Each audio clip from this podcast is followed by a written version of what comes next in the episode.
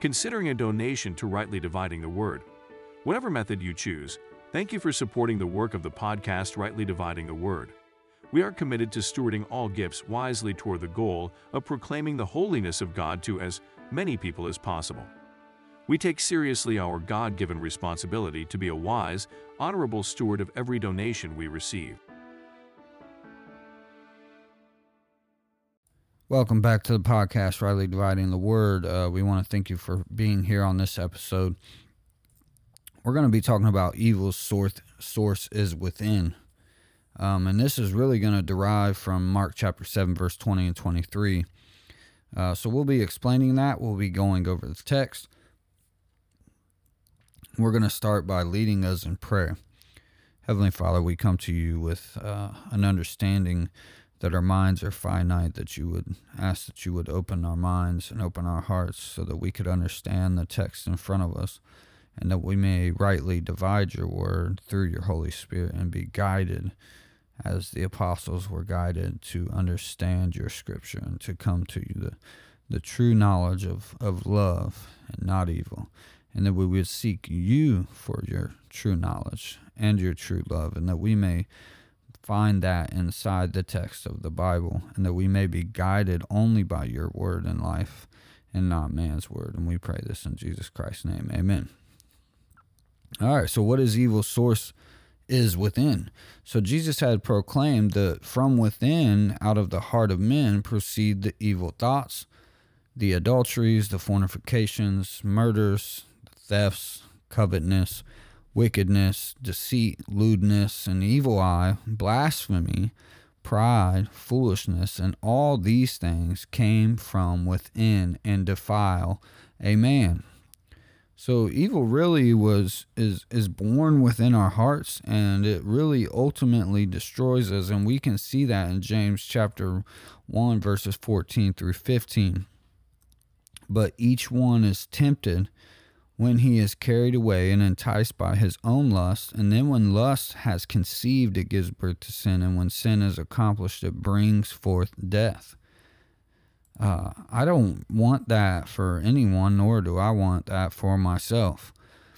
So, do we have a choice in the matter? Well, definitely we do. We can take evil thoughts captive and replace this w- with a good thought uh, before they even start to bear any evil actions. And we see that in Second Corinthians uh, chapter 10, verse 5. We are destroying speculations and every lofty thing raised up against the knowledge of God, and we are taking every thought captive to the obedience of Christ.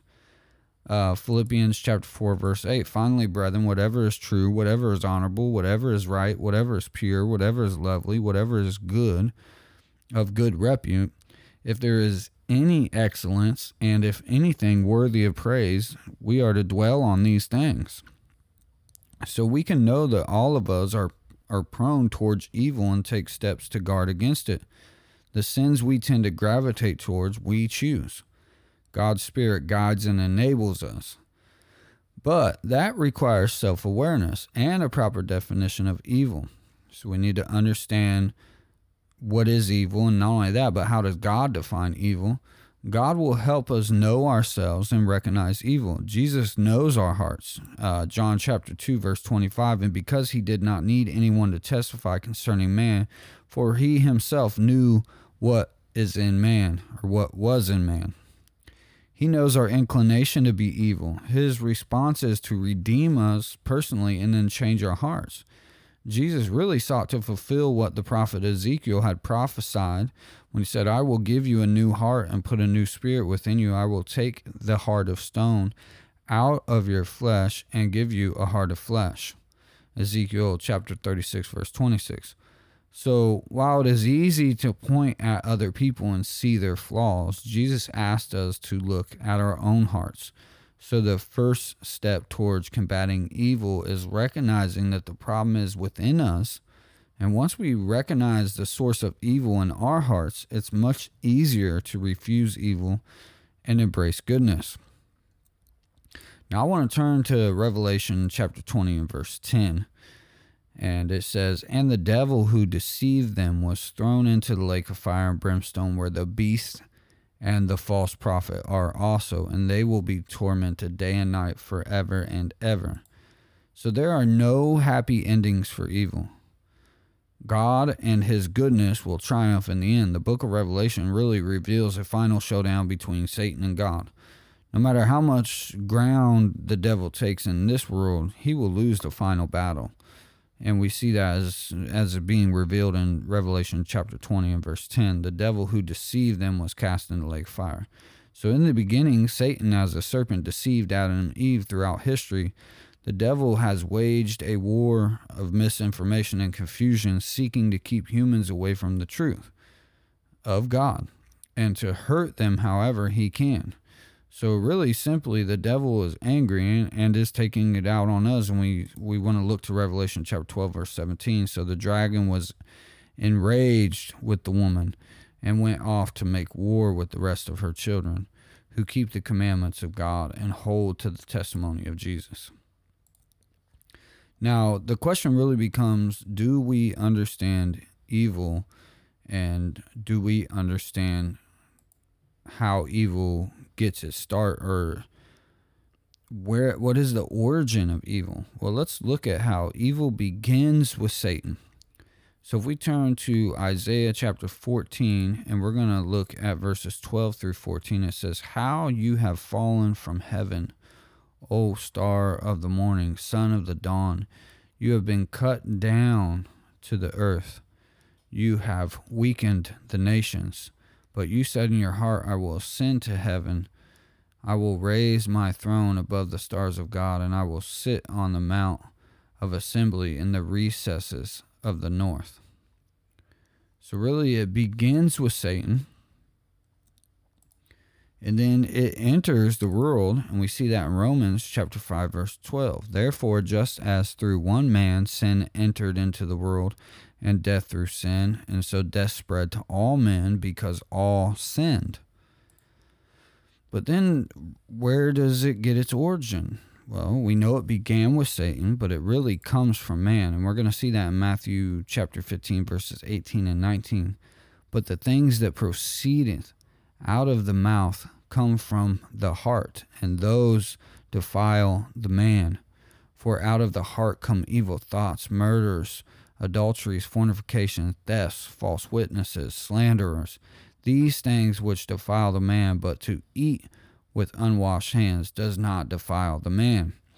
So we know that it comes from man. Evil comes from man. It's inflamed by lust.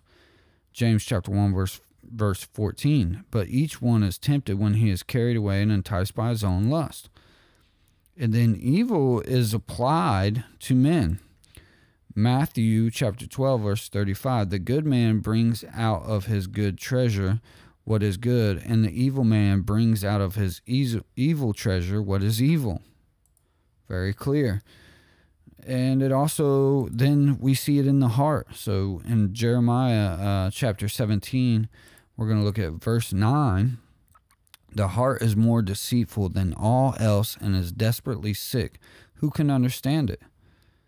Uh, evil comes from our imaginations. Then the Lord saw that the wickedness of man was great on the earth, and that every intent of the thoughts of his heart was only evil continually.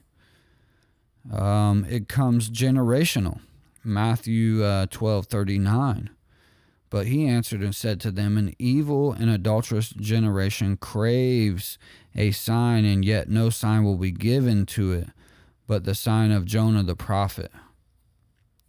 So then we see in in in this working out of our evil, where does this come from? And how long will it last? Is it forever? does it have an ending?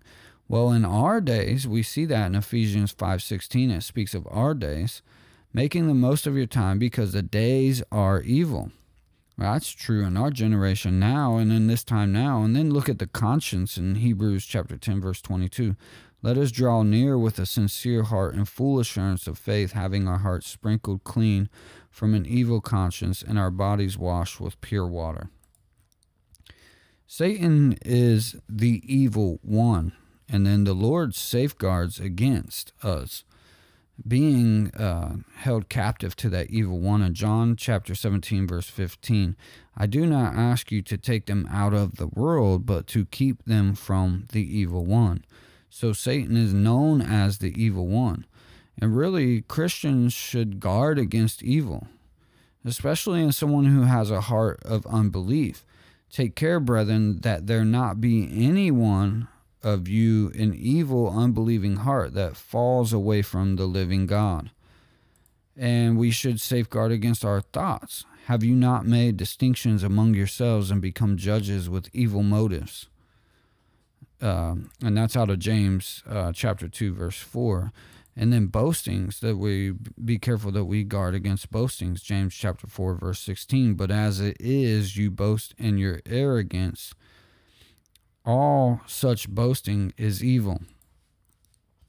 So, and in things uh, that we safeguard against things, Romans 12 9, let love be without hypocrisy, abhor what is evil and cling to what is good. Now we want to look at evil doers, workers of evil. Uh, Christians wrongly called. So in 1 Peter chapter 2 verse 12, keep your behavior excellent among the Gentiles so that in the thing in which they slander you as evildoers, they may, because of your good deeds, as they observe them, glorify God in the day of vis- uh, visitation. So Christians should not be evildoers or workers of evil. 1 Peter chapter 4 verse 15. Make sure that none of you suffers as a murderer or a thief or evildoer or a troublesome meddler. Christians should cry out against evildoers and workers of evil. Psalm 119, verse 115 Depart from me, evildoers, that I may observe the commandments of my God.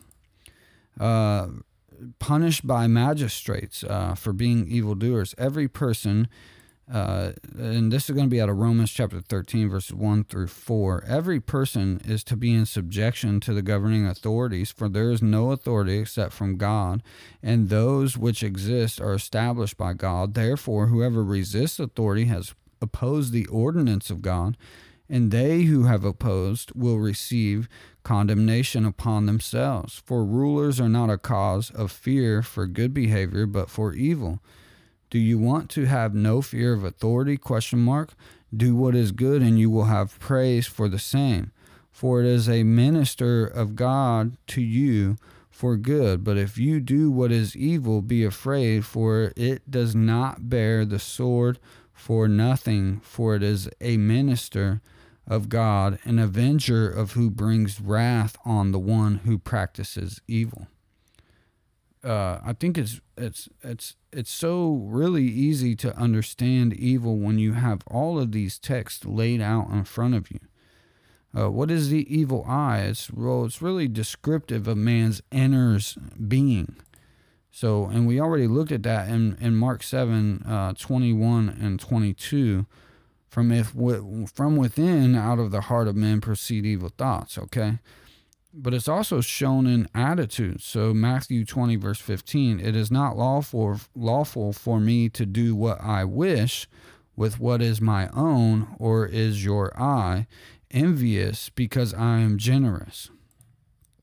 So it's really in our attitudes and then we have this like this understanding of evil speaking uh, the evil of the sign of urgency, Psalm chapter 10, verse 7. His mouth is full of curses and deceit and oppression. Under his tongue is mischief and wickedness.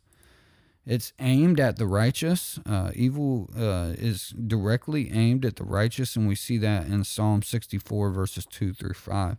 Hide me from the secret counsel of evildoers, from the torment of those who do iniquity who have sharpened their tongue like a sword. They aimed bitter speech as their arrow, to shoot from concealment at the blameless. Suddenly they shoot at him and do not fear. They hold fast to themselves as an evil purpose. They talk of laying snares secretly. They say, Who can see them? These, this is just really evil text that we're seeing in the writings here and uh, it's very clear. And then it also defiles the whole body. So we see the evil defiles really the whole body in James chapter 3 verses 5 through 10. So so also the tongue is a small part of the body and yet it boasts of great things. See how great a forest is set aflame by such a small fire. Verse 6 And the tongue is a fire, the very world of iniquity. The tongue is set among our members as that which defiles the entire body and sets on fire the course of our life, and is set on fire by hell. For every species of beasts and birds and reptiles and creatures of the sea is tamed and has been tamed by the human race, but no one can tame the tongue. It, it is a restless evil and full of deadly poison. With it we bless our Lord and Father and with it we curse men who have been made in the likeness of God.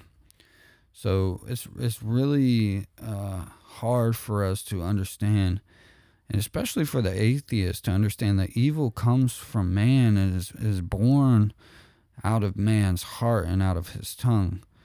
And that evil really isn't to be confused with denunciation of, of vice. So in first uh, Titus chapter 1, verses 12 through 13.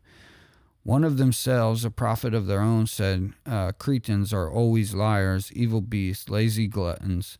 Their testimony is true. For this reason, reprove them severely so that they may be sound in the faith. It also has uh, this demonic sense behind it uh, that the you know these evil spirits or demons they were cast out by Jesus and cast out by Paul. So really, evil has such a, a long stretching in the history of man, and uh, it's clear that Christians are sometimes involved in that work uh, uh, because we say, well, you know, we're saved or we are Christians, but sometimes really we have this evil in our heart that we just can't hide from. But we got to keep in mind that the evil begins with Satan, that it enters in the world, and that it comes from man, and it is inflamed by lust.